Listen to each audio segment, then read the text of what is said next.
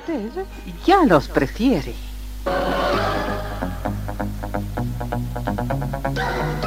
Somos RTC, la primera emisora deportiva del país.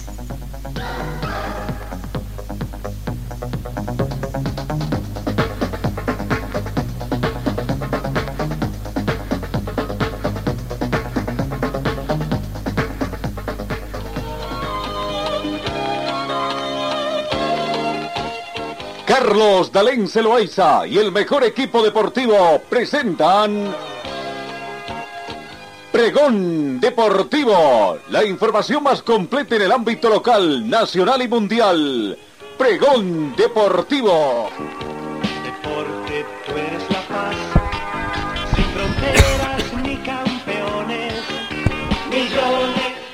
Amigos, ¿cómo están? ¿Qué tal? Tengan ustedes muy buenos días. Bienvenidos a esta edición. Cesamos la primera quincena de un duodécimo mes de esta gestión 2022. Prácticamente regresamos a la recta final, rumbo a las fiestas de fin de año, ¿no? Que tendremos una semana.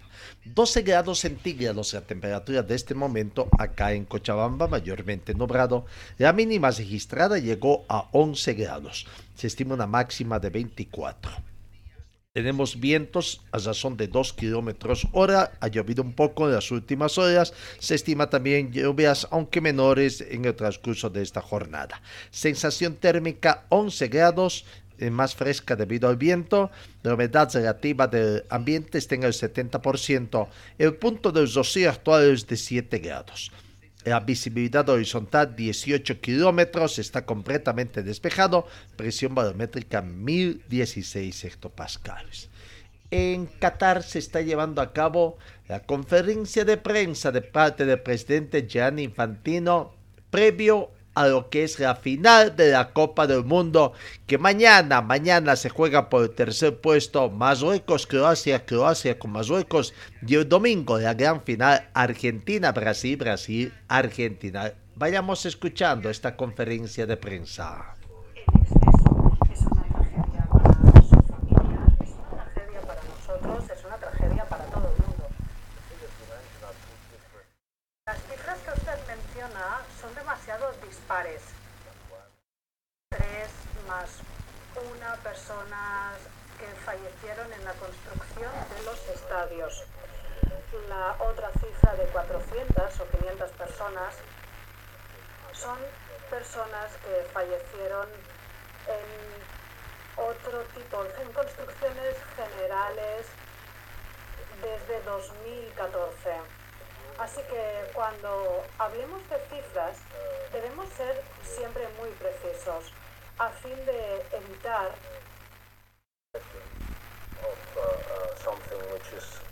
generar una imagen de algo que en realidad es otra cosa. Así que tenemos que ser muy precisos al hablar de cifras y prestar muy mucha atención en cómo presentamos dichas cifras. Como decía, para mí, para todos nosotros, cualquier persona que fallezca es una tragedia y todo lo que podamos hacer para cambiar la legislación y proteger la salud de los trabajadores, mejorar la protección de los trabajadores. Todo lo que estaba en nuestra mano lo hicimos y así se hizo. Lo que podamos hacer para el futuro, ya estamos en ello. Vamos a seguir trabajando en ello. Hemos tenido varias negociaciones al respecto y ahora estamos a punto de llegar a un acuerdo con la Organización Internacional del Trabajo. Seguramente se materializará en enero porque queremos ancla- anclar este eh, tema para el futuro. aprovechar lo que supone la Copa Mundial y toda la atención que capta la Copa Mundial y intentar organizar esto ah, un poquito mejor. Sí, al final la persona con una camiseta azul y con gafas. Infantino. Hola, señor Infantino. Soy Rassan Aman de Burdeos, en Francia. Mi pregunta será en francés. A ver, no le encuentro, no le veo. Sí, estoy ahí en el Primer balcón. Vale. Usted ha mencionado de la Copa Mundial de Clubes de 2025. Me gustaría saber si nos podría explicar un poquito más cómo esta competición se va a integrar en el calendario, dado que hace unos días la prensa británica manifestó que esta competición ah, había mm, recibido críticas. No sé si nos podría comentar cuál sería su duración, en qué país, en qué marco. Bien, desconozco qué dice o no dice la prensa británica.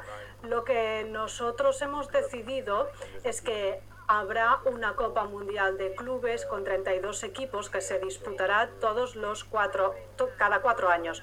La primera edición será en 2025, en verano.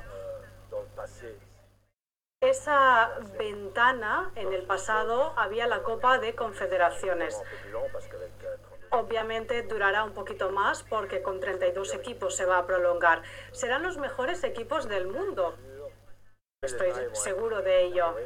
Pero todos los detalles se van a ir concretando también en cuanto al país anfitrión. Esto se va a debatir en las próximas semanas en consulta con todas las partes. Hoy el Consejo de forma unánime ha decidido ese principio de organizar la Copa Mundial de Clubes.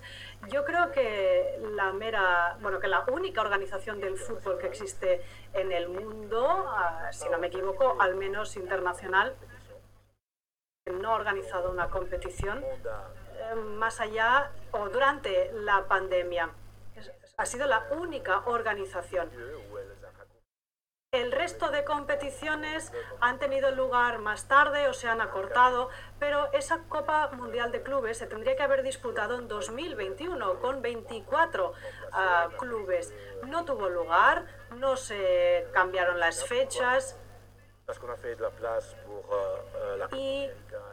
dejamos lugar a la Eurocopa y a la Copa América porque éramos muy conscientes de la salud de los jugadores y no queríamos sobrecargar todavía más el calendario. Eso nos da la, me da la oportunidad de destacar que cuando hablamos de los ingresos de los próximos cuatro años, esta nueva Copa Mundial de Clubes con 32 equipos no se incluye. Por lo tanto, los 11.000 millones no incluyen la Copa Mundial de Clubes. Por lo tanto, yo creo que al final del ciclo de cuatro años los ingresos serán todavía más altos, porque va a haber más fútbol en el mundo. Dos preguntas más. Aquí en la fila delantera, Fernando.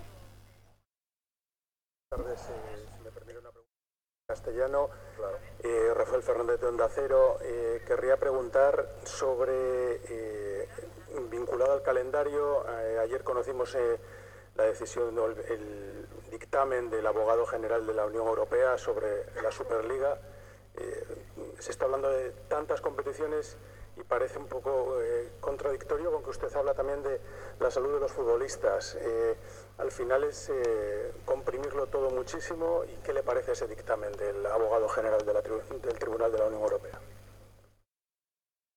Bueno, creo que por lo que es del abogado general de la, de la Unión Europea hemos, eh, hemos eh, comunicado nuestra, nuestra opinión ayer, eh, muy eh, positivo para las organizaciones eh, del fútbol, la FIFA, la, UEFA, y eh, reconoce el hecho de que, por supuesto, tenemos toda la, la legitimidad para organizar, aprobar competiciones, que el sistema piramidal del deporte con la FIFA, las confederaciones, las asociaciones nacionales, ligas, clubes así, es algo que tiene su fundamento claro en, eh, también en las leyes eh, em, europeas. Entonces esto confirma lo que eh, decimos desde, desde mucho, mucho tiempo. Luego,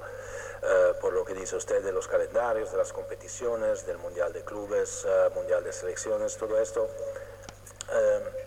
es claro que cada organización quiere defender sus propios intereses ¿no? y sus propias competiciones y siempre se puede mejorar. Y, eh, y creo que en eh, algunos lugares del mundo sí hay eh, demasiados partidos y demasiados, demasiadas competi- competiciones, pero en otros no hay. No hay bastante, entonces tenemos que hacer más. Y, y tenemos también que ver cómo podemos hacer más para conectar eh, el mundo, para dar más oportunidades a selecciones o clubes de otras partes del mundo que puedan competir también, que puedan jugar con los mejores. Eh, creo que esta es la misión básica de la FIFA. Y si no trabajamos en esto, bueno, podemos cerrar la FIFA y irnos eh, todos en casa y, y quedarnos con, eh, con un par de, de ligas. Em, quiero recordar que si una liga nacional en un país eh, comercializa sus derechos, vende sus partidos, que son 380 partidos cada año, ¿no? Eh, solo de liga, más la copa y todo esto. Los ingresos, ¿dónde van? A, estes, a estos 20 clubes que juegan en esta liga y quizás un porcentaje en solidaridad en el país. Una confederación como la UEFA, la CONMEBOL, la CONCACAF, eh, las confederaciones que organizan ligas de campeones, que son también 100, 200 partidos cada año. Cada año. Los ingresos, ¿dónde van? A los 32 clubes que juegan esta competición, más un porcentaje en solidaridad. ¿A quién? A los de la confederación, a las asociaciones, a los clubes y tal. La única organización en el mundo del fútbol que devuelve todos sus ingresos de manera egalitaria al mundo entero es la FIFA. Porque menos el, uh, los que van a, a, ingresar, los que ganan el mundial, masculino, femenino, es enseguida, lo demás se distribuye por el desarrollo del fútbol en el mundo entero. Entonces lo que ingresa a la FIFA va al mundo uh, y por esto uh, tenemos que seguir empujando el, el, el, desarrollo del fútbol a nivel mundial y esto pasa también por organización de competiciones. Es claro también que cuando hablamos de competiciones vamos a hablar con todos los, uh, los stakeholders, con todas las partes para ver cuál es uh, la mejor vía uh, para proteger sobre todo la salud de, de los futbolistas. Okay, last question up at the back, please, the gentleman. Última pregunta.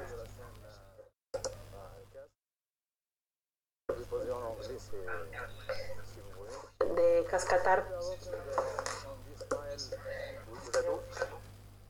Le preguntaré en inglés. ¿Dónde está? Ahí, ahí lo veo.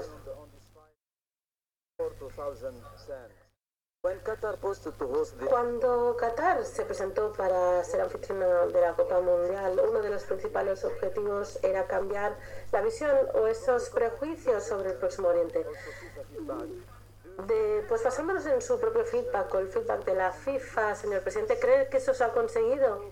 ¿Y cree que eso quizás puede cambiar la mentalidad global para dar más oportunidades en otras áreas, quizás de África del Norte, África Occidental y otros países del sudeste asiático? Sí, sin duda. Pero creo que debería preguntárselo a la propia gente, a un nivel más general, gente que vino aquí a la Copa Mundial pues de Latinoamérica, de América del Norte, de Europa, de Asia. Creo que lo que se ha conseguido aquí en el Próximo Oriente al dar la bienvenida al resto del mundo ha sido algo único. No ha habido, no hay ningún otro evento que reciba a tanta gente. Y creo que aquí todo el mundo se va a ir a casa con buenos recuerdos, ¿verdad? Y con ganas de volver, porque han descubierto nueva gente. Y creo que eso es, sin duda, algo que solo puede hacer la Copa Mundial de una manera tan masiva, por así decirlo. Y por ese motivo, creo que esa debe ser una ambición, una misión de FIFA el organizar estos eventos en nuevos países. No hablo solo de la Copa Mundial masculina, sino también de la Copa Mundial femenina. Nos vamos al hemisferio sur, Australia y Nueva Zelanda. Pero también pues otras competiciones juveniles. Por ejemplo, hemos ido pues para la Mundial 17 sub-20 a Costa Rica, India y obviamente no va tanta gente a competiciones juveniles, pero sí que hay gente que va y tenemos a los jugadores, las jugadoras y conocer nuevos países, pues bueno, por ejemplo, el fútbol masculino irán a Indonesia y a Perú el año que viene, estos mundiales juveniles, así que bueno, es muy importante esto. Millones de personas apasionadas por el fútbol más de 10 países que, bueno, eh, se reúnen, ¿no? Y no siempre eh, se consigue ver a los grandes países, grandes jugadores, si no es por la televisión.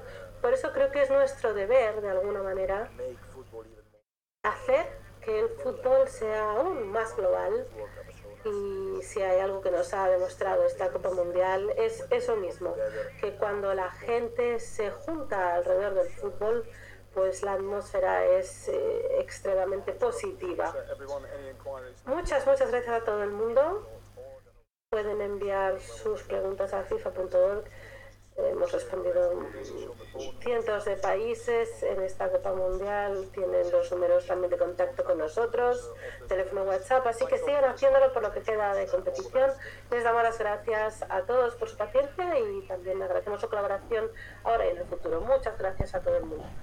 La conferencia de prensa del presidente de la Federación Internacional de Fútbol previo a, la recta final ya no ha concluido entonces la parte final hemos podido escuchar referido al campeonato del mundo.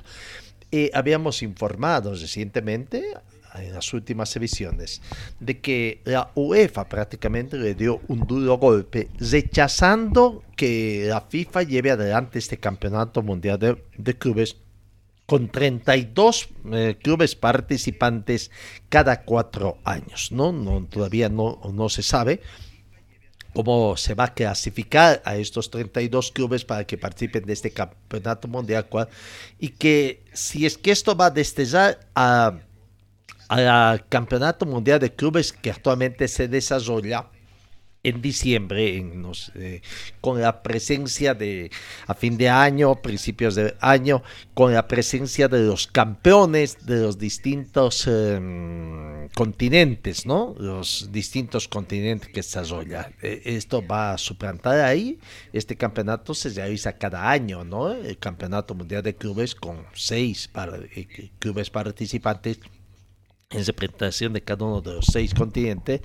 Y bueno, ahora con 32 y cada cuatro años simulando un campeonato mundial con de selecciones. En fin, ¿no? esto ha sido rechazado por la UEFA porque consideran fundamentalmente que la Champions League, uno de los eventos más grandes hasta el momento, quedaría opacado de la situación. Bueno, Así que ahí está la conferencia de prensa del de presidente Añedo. Eh, Hoy también, hoy se lleva a cabo el consejo, la sesión número 21 del consejo de la FIFA, ¿no? Eh, que tendrá lugar ya en horas más, a las 11 de la mañana. Más, o menos se va a realizar esto. Eh, ¿Cuál es el orden del día? La bienvenida al del presidente de la FIFA, la lectura de la asistencia, lectura del acta, acta de la sesión número 20 del Consejo de la FIFA, celebrado el pasado 22 de octubre del 2022 en Auckland. Y el orden del día en sí estará observaciones del presidente. En cuanto al bureo del Consejo, está la ratificación de las decisiones del bureo del Consejo efectuado el 11 de noviembre de 2022 respecto a la situación de la Federación de Fútbol de Chad y la situación de la Federación Haitiana de Fútbol. Como segundo punto, ratificación de la decisión del Buré del Consejo del último 25 de noviembre del 2022 respecto al levantamiento de la suspensión de la Federación Keniana de Fútbol. En cuanto a los informes de las comisiones, está previsto Comisión de Finanzas, informe sobre la sesión celebrada el 29 de noviembre en Doha de la Comisión de Desarrollo, informe sobre la sesión del Buró celebrada el 10 de noviembre de 2022 con, por videoconferencia y sobre las decisiones adoptadas por correspondencia. Comisiones relacionadas con la Comisión Organizadora de Competiciones de la FIFA, reglamento de la fase preliminar de los torneos olímpicos de fútbol 2024. Comisiones de Gobernanza, Auditoría y Conformidad. Informe sobre la sesión celebrada el 1 de diciembre de 2022 en Doha sobre las decisiones adoptadas por correspondencia. Eh, Comisión de Árbitros, informe sobre la sesión celebrada el 12 de diciembre de 2022 en Doha. Como punto 4 se tiene la Copa Mundial de Clubes de FIFA 2022, nombramiento del anfitrión y fechas del torneo. Vale decir que sigue adelante esta situación. Reglamento de la Copa Mundial de Clubes de la FIFA 2022. Reglamento de marketing y medios de comunicación de la Copa Mundial de Clubes de, de la FIFA 2022. Así que, bueno, eh, ahí veremos eh, esta situación, eh, qué modificaciones podrán darse. punto 5, próximo ciclo 2023-2026, los próximos tres años, presupuesto para este ciclo 2023-2026 y presupuesto detallado para el 2024. El programa Forward 3.0 de la FIFA, programa de desarrollo de talentos de la FIFA, cuestiones relacionadas con las mm, competiciones, nombramiento del anfitrión y designación de plaza de la Copa Mundial de Beach Soccer de la FIFA 2023, un tema que estaba pendiente. En cuanto a los reglamentos de la FIFA, se pretende tocar enmiendas al código disciplinario de la FIFA ojo, acá, ¿no?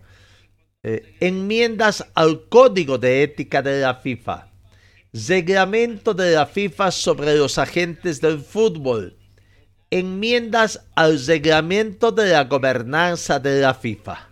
¿No? Esos son algunos de, de los puntos. Y en punto varios está informe sobre el progreso de la Copa Mundial de la FIFA Qatar 2022 informe sobre los preparativos de la Copa Mundial Femenina de la FIFA Australia y Nueva Zelanda 2023. Próxima reunión, fijación de la próxima reunión para cuándo y dónde, ¿no? Esos son los temas que están en la agenda para esta eh, reunión, sesión número 21 del Consejo de la FIFA que va a comenzar en minutos más. Entonces, bueno, de esta forma hemos comenzado también el desarrollo de nuestra información. Señor, señora, deje la limpieza y lavado de su ropa delicada en manos de especialistas. Limpieza de ropa Olimpia. Limpieza en seco y vapor. Servicio especial para hoteles y restaurantes. Limpieza y lavado de ropa Olimpia. Avenida Juan de la Rosa, número 765 a pocos pasos de la avenida Carlos Medinaceli. Limpieza y lavado de ropa Olimpia. ¡Qué calidad de limpieza! Vamos ingresando en la recta final de lo que es el Campeonato Mundial Qatar 2002. Mañana, mañana, Marruecos con Croacia, Croacia con Marruecos a las 11 de la mañana está previsto ese partido. No, eh, el árbitro ya ha sido designado árbitro de ese encuentro. Al Yassin va a dirigir Croacia con Marruecos. La FIFA ha anunciado que el catarí a Al Hassain será el árbitro del partido de Croacia y Marruecos que se disputará mañana por definir tercer y cuarto puesto de, este campeonato mundial. El partido se va a jugar en el Califa Internacional Estadio de Al Zayyan desde las 11 horas hora boliviana. Hassim estará secundado por sus compatriotas Tajet Al-Mari y Hamed Al-Makari. A su vez, el chileno Julio Bascullán estará a cargo del bar con el apoyo del neerlandés Wolfgang Boykhoff, mientras que el brasileño Rafael Kraus fue designado cuarto árbitro y cuyo compatriota Bruno Pires será el responsable del offside automático con el apoyo del estadounidense Armando Villasea. Bueno, así de a poco se va cesando el telón entonces de lo que es el Qatar. Y el día domingo, el día domingo ya la final, la final de lo que va a ser eh, Argentina, uh, Francia, Francia, Argentina, 11 de la mañana, ¿no? Eh, ¿Qué comenzamos a ver? El seleccionado de Francia hay otro jugador con síntomas del virus del camello, que es una situación que les ha afectado. Se trata del delantero Coman, que tuvo fiebre por la mañana y según ha revelado el técnico Deschamps, que también subrayó que están procurando tener todos los cuidados posibles para que el virus no se propague con el resto del plantel, ¿no? El delantero Coman se contagió en las últimas horas del denominado virus del camello, una especie de gripe que también afectó al defensor upamecano y al mediocampista Rabiot y encendió preocupación en la selección de Francia tres días de la final de la Copa Mundial antes que tiene que debutar con Argentina.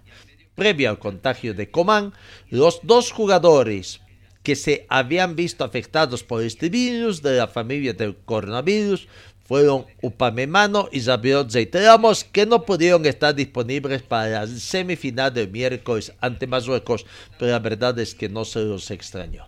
De hecho, el mediocampista debió permanecer en el hotel aislado, según ha publicado también el periódico deportivo Deportivo As. Bueno, son las eh, no las variantes que pueden darse. Bueno, eh, algunas repercusiones que puede pasar en este partido. Eh, Guti eh, también ha tenido sus palabras en jugador de, de España y cree que Francia, por ejemplo, es más que Argentina, es más equipo que Argentina.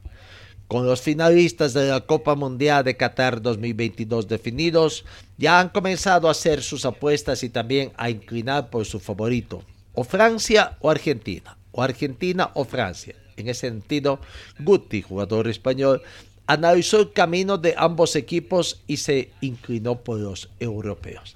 Argentina está con lo justo, está dando balones a Messi para que resuelva el partido. Según así, cada que un futbolista de Argentina coge la pelota, levanta la cabeza y está mirando a Messi, manifestó el ex volante de Real Madrid en el programa de Chiringuito. Pero creo que por ahí se equivoca, ¿no? Eso era antes. Ahora más bien hay, ah, por eso que ha surgido la aparición de Julián Álvarez, por ejemplo, eh, Luca ah, Martínez, Lautaro Martínez, en fin, o algunos otros que han aparecido, Molina, en fin, Acuña, que han aparecido y que precisamente el hecho de que a Messi se detenga, se retrase un poquito, atrayendo marca, permita también la creación de estas, de estas uh, vacíos, ¿no?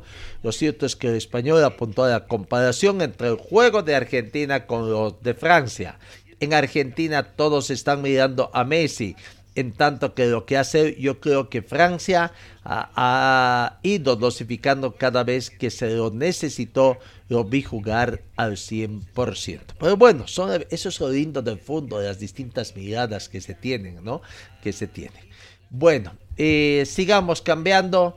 El polaco Simon Marciniak ha encontrado el premio que tanto tiempo llevaba buscando con la designación como árbitro principal de la final del Mundial Qatar 2022 que disputarán Argentina y Francia en Lusail un año después de tener que superar un problema cardíaco. pasé un momento muy difícil durante el último año y medio. Tuve taquicardia, es una enfermedad del corazón. Al principio fue muy difícil para mí y tuve que dejar de arbitrar, explicó Marcianac en declaraciones a los medios de la FIFA. Me perdí la Eurocopa, que para un árbitro que esté en su mejor edad fue una sensación terrible, continuó. Solo yo y mi equipo sabemos lo difícil que ha sido para mí. Ahora mi vida me lo devuelve y no puedo ni dejar de sonreír porque es una gran sensación.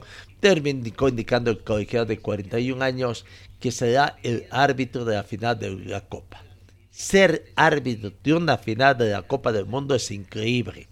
Para ser honesto, estoy muy orgulloso de mí y de mi equipo porque por supuesto, no es solo Simón Marciniak, es el gran equipo, afirmó.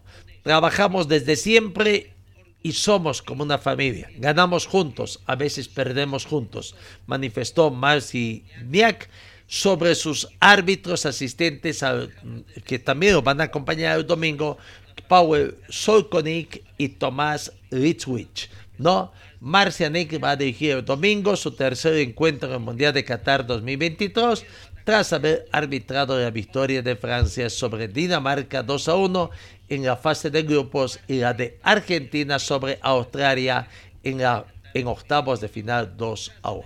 Bueno, las historias mundiales, también aquí está la historia un poco del árbitro que tendrá la gran novedad, la gran novedad de este campeonato. El pibe Valdezama, el pibe Valdezama recordó a Maradona también en la previa de este campeonato mundial y manifestó que las leyendas nunca mueren. Se está acabando la Copa Mundial de Qatar 2022 y nadie es ajeno a la final que estarán disputando el domingo. Argentina con Francia, Francia con Argentino y Carlos el pibe Valdezama, quien no ha ocultado nunca su apoyo por la albiceleste y lo quiso recordar con un emotivo mensaje para Diego Armando Maradona, el ex capitán de la selección colombiana, quien nunca ha dudado en asegurar que compartir con el Perusa fue una de las grandes proezas de la carrera. Quiso aprovechar sus redes sociales para remover una historia una histórica imagen del campeón del mundo en 1986. ¿No? El pibe Valdezama también ha estado ahí en, en Qatar comentando para los eh, medios de comunicación de su país, de Colombia. Eh, lo que no se puede negar es que Argentina está cerca, cerca de un sueño que tiene, el de concretar también un sueño, el de levantar su tercera Copa Mundial. La Argentina venció por 3 a 0 a Croacia en semifinal y bueno, con eso se habilitó para hacer la final. Lionel Messi y Julián Álvarez son prácticamente los hombres que pueden hacer cambiar la historia de Argentina. Veremos. Uno que para muchos es su último mundial y Julián Álvarez que sería la próxima em, la próxima pro, eh, pro, esa argentina, promesa argentina, jugador, promesa muy joven y que vamos a ver cuánto puede andar, cuánto puede transitar emulando a un Messi en los últimos tiempos o quizás a un Diego Armando Maradona. ¿No? Bueno, también. Eh, en España falleció el periodista José María Ducamps, que también fue entrenador, una figura clave en la información del Barca y en el tenis durante los últimos tiempos. Ayer jueves, a la edad de 85 años, falleció José María Ducamp, eh, nacido en Barcelona en 1937, destacado periodista deportivo, exjugador y entrenador de fútbol, así como figura extraordinaria, revelante eh, de información del Barcelona durante varias décadas y del tenis su otra pasión. Pues pena, paz en la tumba de José María Ducamp, que bueno, falleció también en los últimos días en Qatar, ¿no? Hemos tenido la, desgracia de que, de que dos periodistas se, se terminaran también, terminaran eh, partiendo hacia nuevos rumbo. Bueno, vamos a la pausa, seguimos con más información. Señor, señora, deje la limpieza y lavado de su ropa delicada en manos de especialistas. Limpieza de ropa Olimpia. Limpieza en seco y vapor. Servicio especial para hoteles y restaurantes. Limpieza y lavado de ropa Olimpia. Avenida Juan de la Rosa, número 765, a pocos pasos de la Avenida Carlos Medinaceli. Limpieza y lavado de ropa Olimpia. ¡Qué calidad de limpieza! Seguimos con más informaciones, 7 de la mañana, 43 minutos. En torno a la Superliga, que ayer tuvo una respuesta de parte del fiscal de la Europa, de Europa, y bueno, la Superliga ha respondido. No está muerto, está muy vivo. Bernard Zeichard, CEO de A22 Sport, promotora del proyecto, respondió a la opinión no vinculante de la Unión Europea en presencia de Florentino Pérez y Joan Laporta. Un día después de conocerse la opinión no vinculante de la Abogacía General de la Unión Europea, en la que se acepta el veto de UEFA y FIFA a los clubes que deciden iniciar una competición independiente como la Superliga, el Hotel Zis de Madrid fue el escenario para la parte perjudicada que dio su respuesta y lo hizo en presencia de Fiorentino Pérez, Joan Laporta y de Werner Zeichard, CEO de A22 Sport, promotora del proyecto que señala en primer lugar que el proyecto sigue vivo. Esto no está muerto, ni mucho menos. Está muy, muy vivo.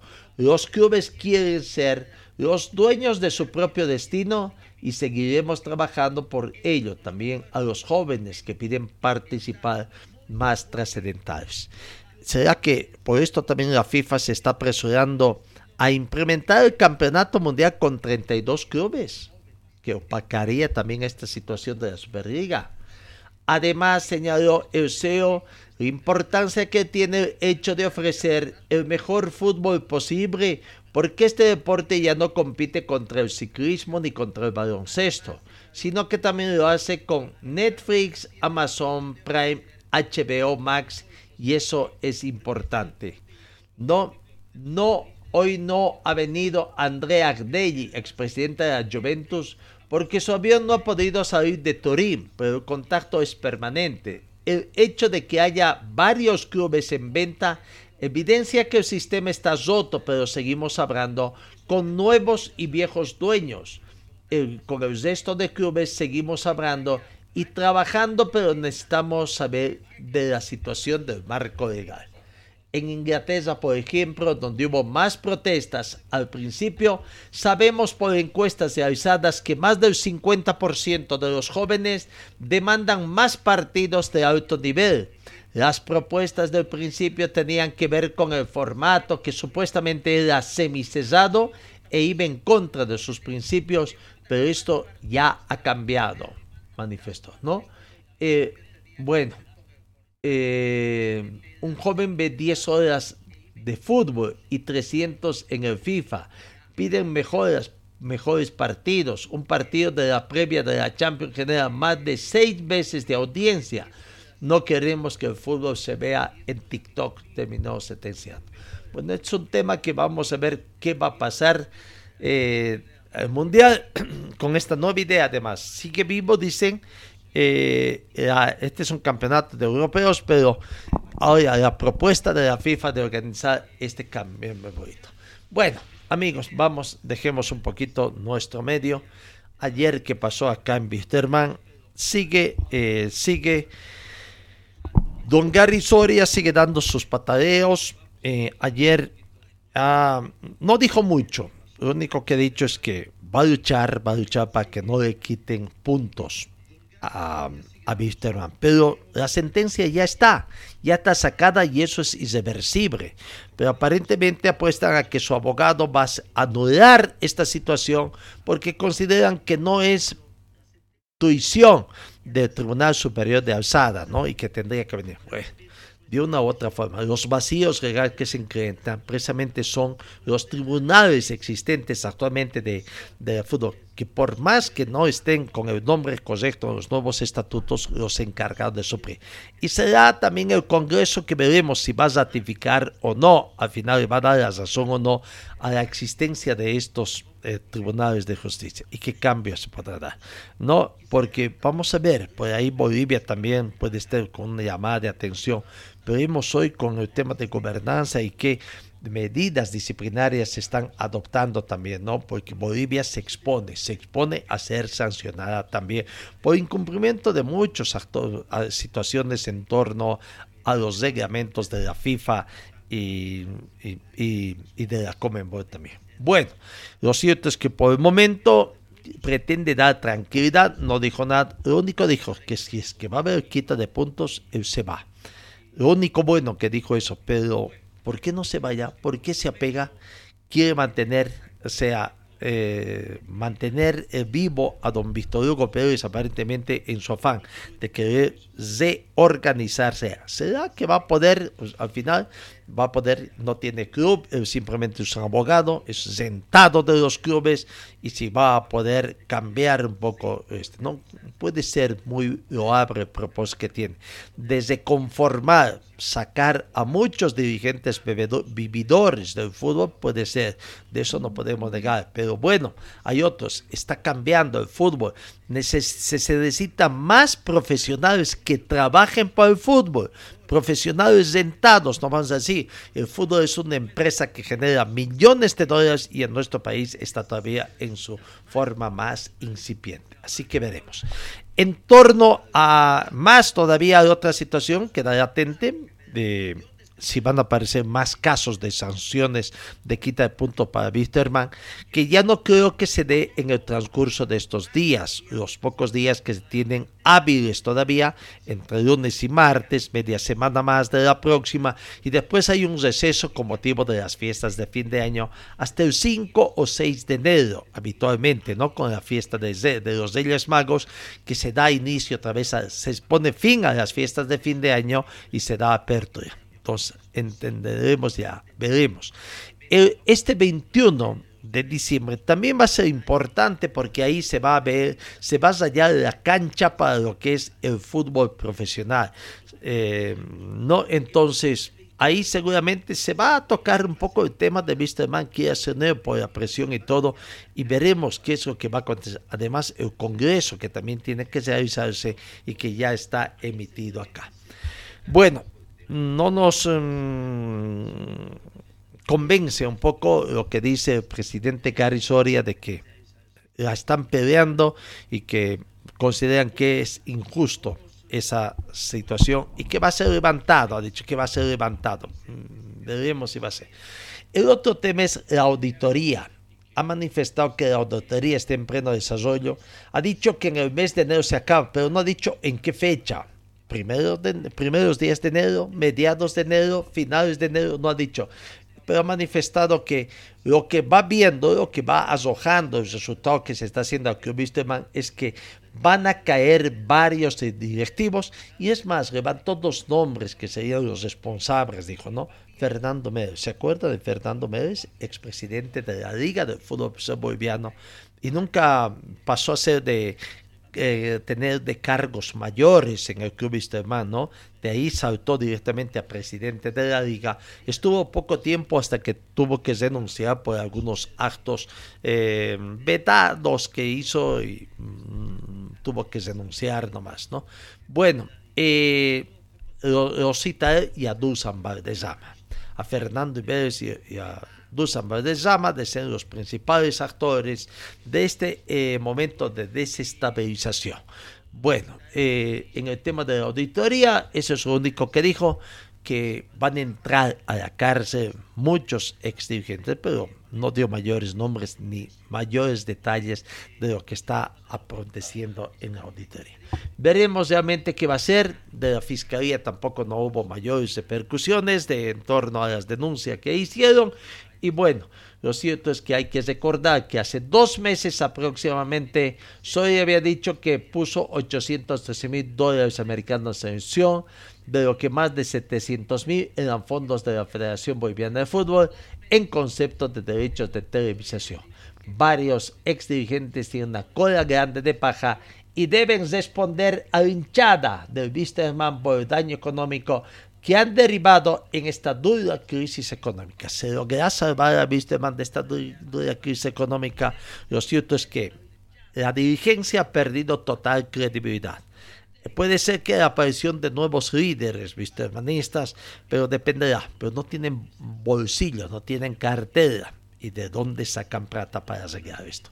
Los famosos inversionistas, metidos unos en política, algunos otros empresarios, ponen muchos condicionamientos, ¿no? Primero dicen, bueno, primero que saquen a ese presidente y yo les apoyo, pero después del dicho al hecho hay mucho trecho, ¿no? Así que algo, algo concreto no hay nada. Lo único que más o menos es el camino al abismo para el plantear de Wisterman, que esperemos no se concrete para bien eh, de, de, la hinchada, de los amantes del fútbol, qué va a pasar, ¿no? Pero ya, lo cierto es que el fútbol boliviano está en crisis hay muchos clubes que están camino a bancarrota y que si no enderezan la actitud, eh, veremos.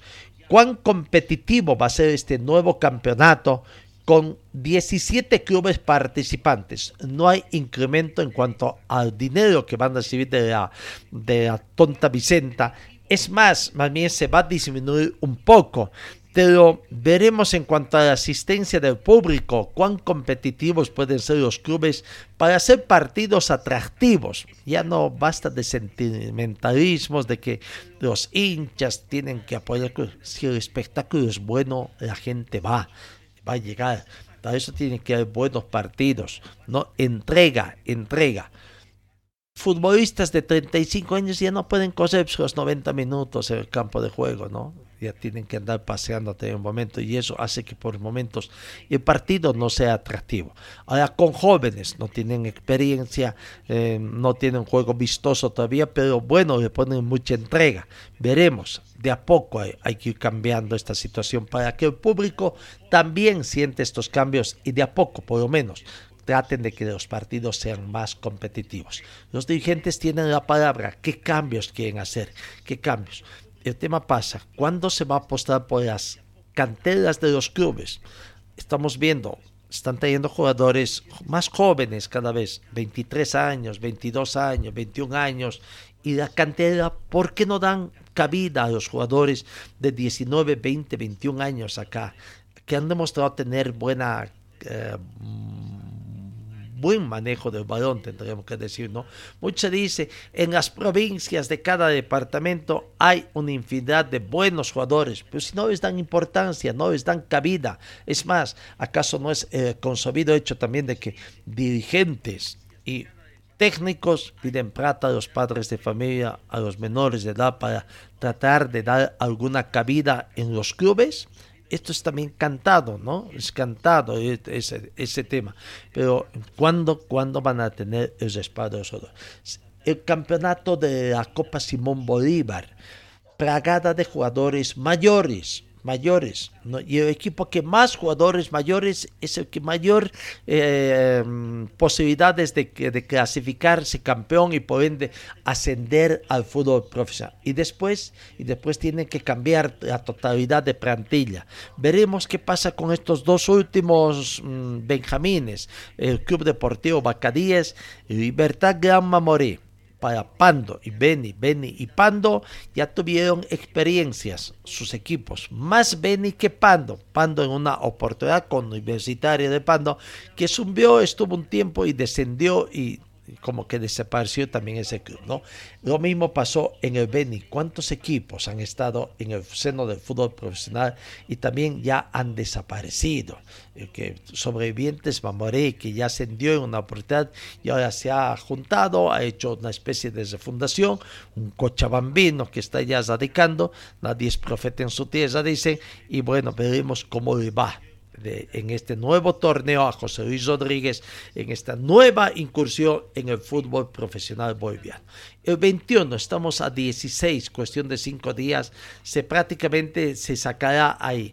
Y veremos también eh, qué va a pasar ya quizás una situación un poquito más que Favor ha comenzado a hacer sus pronunciamientos también, es la que más está impulsando el tema de las sanciones eh, y que también se dé la razón a los futbolistas. ¿Cuántos futbolistas están impagos? En varios clubes, muchos clubes tendrán que ponerse al día en sus obligaciones antes de que comience el próximo campeonato. Por eso decía, los clubes el día 21 van a tener una reunión muy importante que va a poner clarificación. Pero lastimosamente no solamente son ellos. En el Congreso tendrá que ratificarse todo porque, quiera ser o no, por más que quieran los clubes, sin el respaldo de los clubes asociacionistas o de las acciones, no pasa nada, lastimosamente. El sartén lo tienen por el mango los clubes asociacionistas, las asociaciones con unión fésea que a veces contra caprichos y todos apuntan sin mayor horizonte, simplemente por el hecho de no perder el manejo, esa hegemonía que tiene en el manejo del fútbol profesional boliviano. ¿Qué decidirán los clubes también? Los clubes, las asociaciones fundamentalmente, porque las asociaciones son más los dirigentes que hablan, no tanto los clubes, como que los clubes que están en las eh, distintas nueve asociaciones eh, del país prácticamente a veces ni les hacen caso, ¿no? Son posturas del presidente de turno que con algún favoritismo llegó a ocupar y al final es quien termina haciendo sus caprichos. Señor, señora, deje la limpieza y lavado de su ropa delicada en manos de especialistas. Limpieza de ropa Olimpia. Limpieza en seco y vapor. Servicio especial para hoteles y restaurantes. Limpieza y lavado de ropa Olimpia, Avenida Juan de la Rosa, número 765, a pocos pasos de la Avenida Carlos Medinaceli. Limpieza y lavado de ropa Olimpia. ¡Qué calidad de limpieza! Dejemos lo que es el fútbol momentáneamente en el deporte tuerca, el motociclismo, su tradicional competencia de cierre de temporada se va a realizar este domingo en el circuito de Quintanil la Asociación Municipal de, Motociclismo, la Acción de Motociclismo de Cochabamba, que es la Acción Municipal, ha invitado ayer a la última competencia del 2022 que se va a desarrollar en el circuito de Quintanilla. Los niños ingresarán gratis hasta los 10 años, mientras que entrada general tendrá un costo de 10 bolivianos. Bastante accesible, ¿no? 150, eh, 200 pilotos estarán participando aproximadamente en 22 categorías en modalidad de enduro y modalidad de cross. Eh, motociclismo vuelve a despertar entonces esta acción, eh, su campeonato clausura en medio de la expectativa también que habrá del campeón de la Copa del Mundo entre Argentina y Francia. Tipo 9 de la mañana podría estar comenzando este evento, pero el partido de la final es a las 11 de la mañana y veremos, bueno, sabemos que muchos del deporte tuerca de dientes para afuera dicen ah, no al fútbol, como que odian al fútbol, pero muchos incluso son practicantes, ¿no? Ah, incluso han estado en, equipos profesionales, muchos de los que practican el motociclismo y también el automovilismo, ¿no? De dientes para afuera, como que odian el fútbol, pero son también querendones. Y veremos el público aficionado que cada deporte tiene su público, sí, pero campeonato mundial es un campeonato mundial y además se realiza cada cuatro años. Y este domingo es la final y la gran atracción, Argentina con Francia, Francia con Argentina. Bueno, lo cierto es que este evento de motociclismo se llevará a cabo entre las eh, ¿no? 8 eh, de la mañana hasta las 11 de la mañana para hacer una pausa y, observar también ahí en el circuito, en la pantalla gigante, el, partido, el partido final de la Copa Mundial Qatar 2022 y después de las tres aproximadamente seguir con el desarrollo antes de que les venga la noche, ¿no? Tendrán que apoyarse. Ojalá puedan comenzar puntualmente, ajustar bien para 8 de las 11, 22 categorías. Vaya, ¿cuántos? Por lo menos tuvieran que entre las 8 y las 11 en tres horas de desarrollo, por lo menos tendrían que hacer la mitad, unas 11 categorías, para que se, después de a partir de las 3 la cosa continúe. Y esperemos que entre las 11 y las 3 de la, de la, tarde, más o menos, esto va a acabar tipo 1, 1 y media, el peor de los casos 2, dependiendo si va a haber alargue o no, o definición por penales, pero si van a comenzar a las 3, bueno, esperemos que no cunda el, consumo de bebidas alcohólicas también, ¿no? que podría ser en contra del desarrollo de este evento, ¿no? Bueno, ahí está en el tema de deporte tuerque, motociclismo cochabambino, competencia a.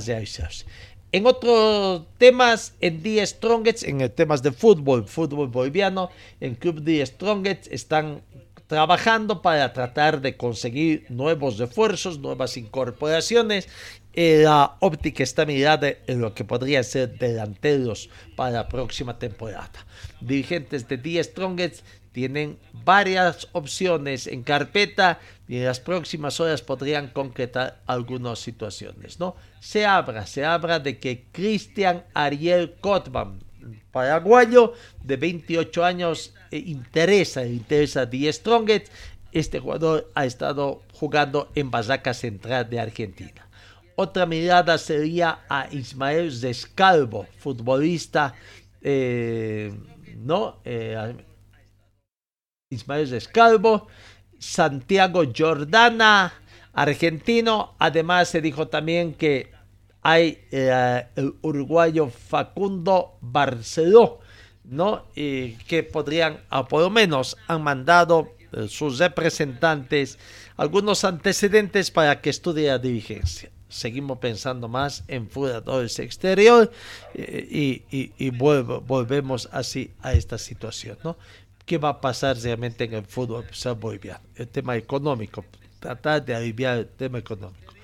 Eh, la postura que ha mostrado en los últimos tiempos Oriente Petróleo, lo que manifestó su técnico, que están más preocupados en conseguir una propia cantera y no estarse endeudando con jugadores que vienen por seis meses para un campeonato y que a la postre es una gran sangría de dineros para los clubes profesionales.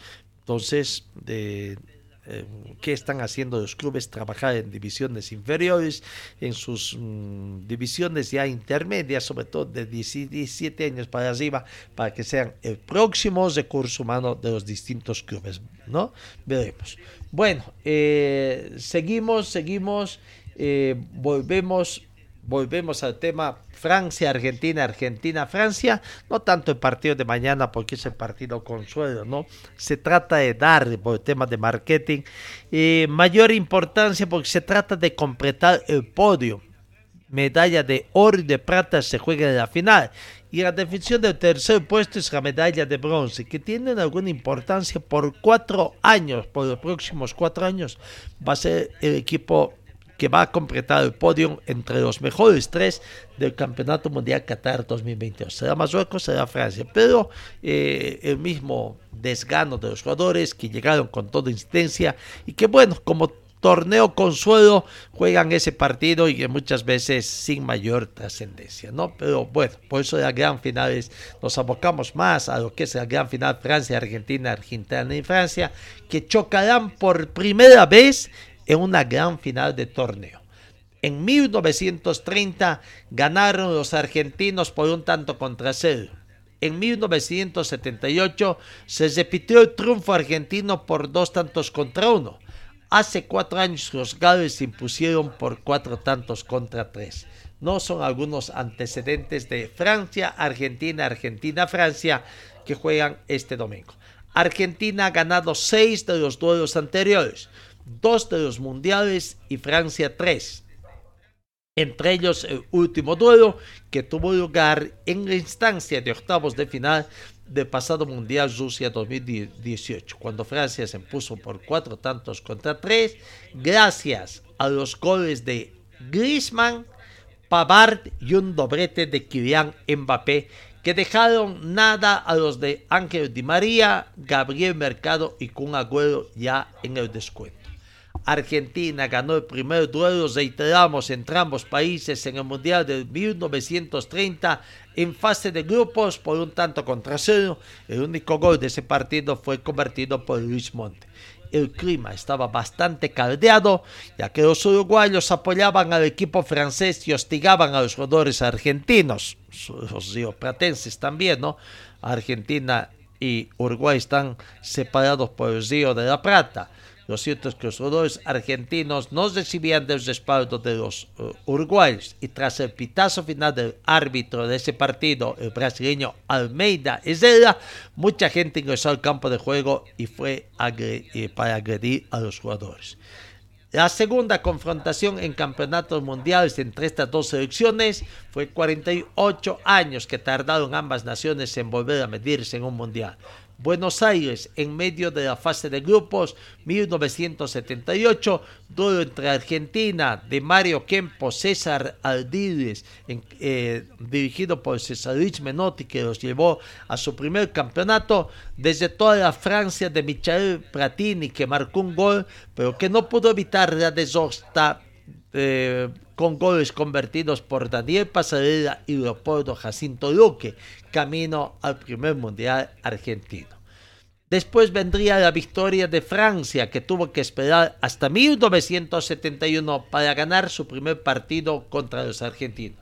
Duelo entre ambos países. 4 a 3 fue un partido amistoso en la bombonera en la que Charlie Lebot, Jean Jorkaf, George Reich y Herb Zabelli marcaron para los franceses Miguel Ángel Brindisi, Miguel Nicolau y César Lazaine, este último de penal, para el equipo argentino. Cinco días más tarde, en Mar del Plata, Argentina, les devolvió la derrota por dos tantos contra cero gracias a Lazaine y a Norberto Madurga, ¿no? Madurga, otro gran jugador de Boca Junior también. La racha saliente que tuvo Argentina, que después pasó 15 años sin perder contra Francia, en los que tuvo dos victorias, uno por cero en los Parques de los Príncipes con gol de Mario Alberto, que empezó en 1974, y el triunfo en el Mundial de 1978, y dos empates a cero en Salvador, en Bahía, en 1972 y en Buenos Aires en 1977. La racha se rompió en 1986 con un amistoso de preparación para el Mundial de México disputado en el Parque de los Príncipes, con el que Jean Marc Fezer y Felipe Belcruz dieron el triunfo a la selección galense. En hasta 2007 no volvieron a medirse ambas selecciones en un partido en el Estado de Francia en el que un gol de Javier Saviola dio el primer triunfo al nuevo proyecto encabezado por Alfio Basile ante la subcampeona del mundo entrenada por Raymond Domenech. Argentina ganó también dos años más tarde en el amistoso disputado en Marsella el segundo de Diego Maradona como seleccionador que se solventó con goles de Johan Rodríguez y Leo Messi en el primer partido de este a las órdenes de Maradona. Tanto Argentina como Francia persiguen su tercer cetro mundial. Para los galos sería el segundo consecutivo si es que consiguen tras Rusia 2018. Qué éxito que tan solo han logrado hasta la fecha Italia en 1934 y 38, Brasil en 1958 y 1962. Y para los argentinos volver a coronarse después del Mundial de México 86, cuando consiguieron su último, eh, su último campeonato mundial. ¿no?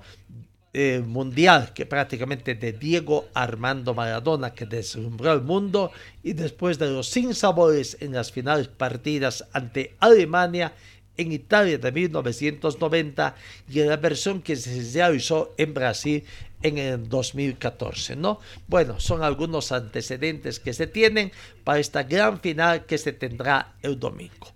Eh, algunos otros temas también que tengamos aquí ya en la recta final de nuestro programa de hoy viernes, porque después nos encontraremos eh, el próximo lunes, ¿no? Deseándoles que tengan un buen fin de semana y que puedan tener. El técnico de Francia responde, cómo respondió cuando le preguntaron sobre el plan anti-Messi, si tiene un plan anti-Messi para el partido de este final. Y Didier Deschamps empezó a pensar que la final del domingo entre Argentina en el Mundial de Qatar. Messi está brillando de verdad desde el inicio de la competición, dijo Chemp en la conferencia de prensa posterior a la victoria, cuando Francia venció a Marruecos y se clasificaba como finalista. Está tocando muchos balones, está realmente bien, pero es algo es uno de los mejores del mundo.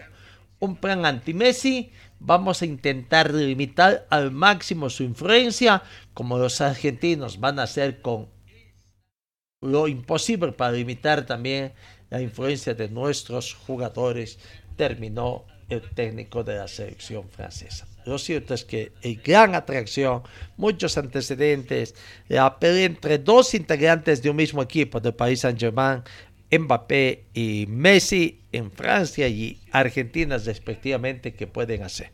Bueno, ahí está las, eh, ¿no?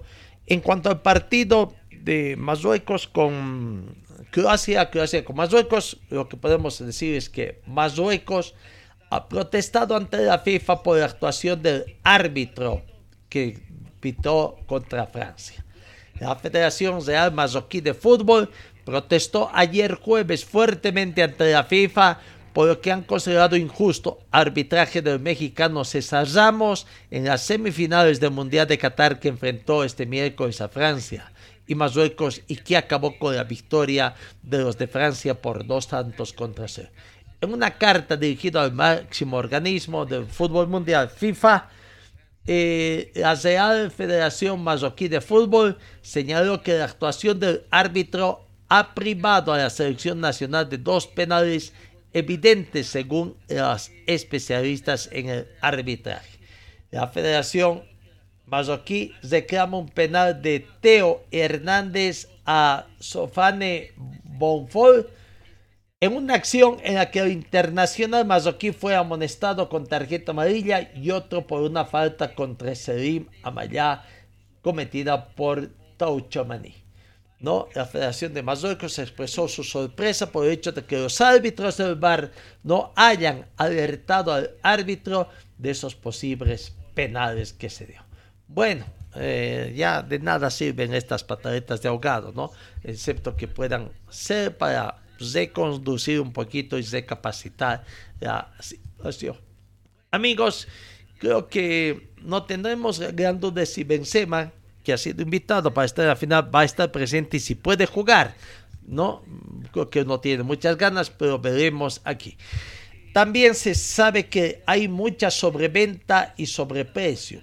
Hasta 15 mil dólares estaría costando una entrada para la final de Argentina, Francia, Francia, Argentina en el mercado de la reventa. Después de cinco horas de protestas en Qatar, la AFA intercedió ante la FIFA para que vendan más entradas y al precio oficial. Según los hinchas que ya están en Doha, algunas entradas de venta llegan hasta los 15 mil dólares americanos.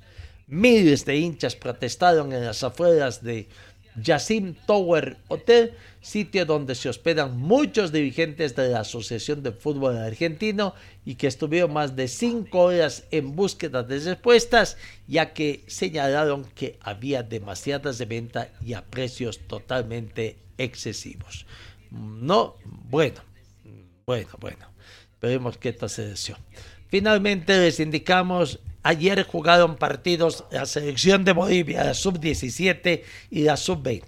La sub-17 terminó con Desote en Santa Cruz, terminó jugando con la Argentina y perdió por cinco tantos contra uno. Bolivia, sub-17, Zama masculina, perdió contra Venezuela 2 a 4 de la noche del jueves, que cesó su participación en el trío amistoso y que después el elenco verde en el estadio Ramón Tawicha Aguilera como parte de su preparación para jugar el campeonato sudamericano Ecuador 2023. ¿No? Y en la sub-20, en la sub-20 sacó un empate ante Venezuela.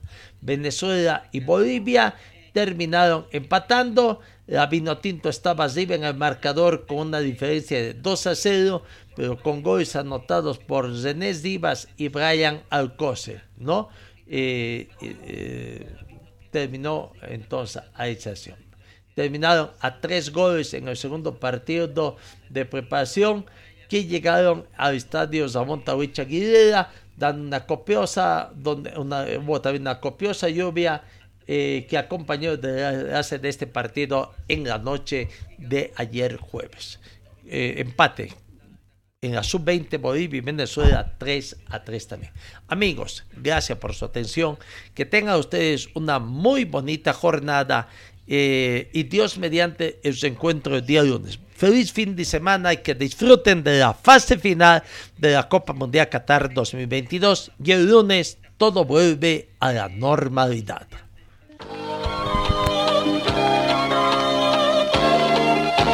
Fue el equipo deportivo de Carlos Dalén Celoaiza que presentó Pregón Deportivo. Gracias al gentil auspicio de nuestras casas comerciales. Ustedes fueron muy gentiles y hasta el próximo programa.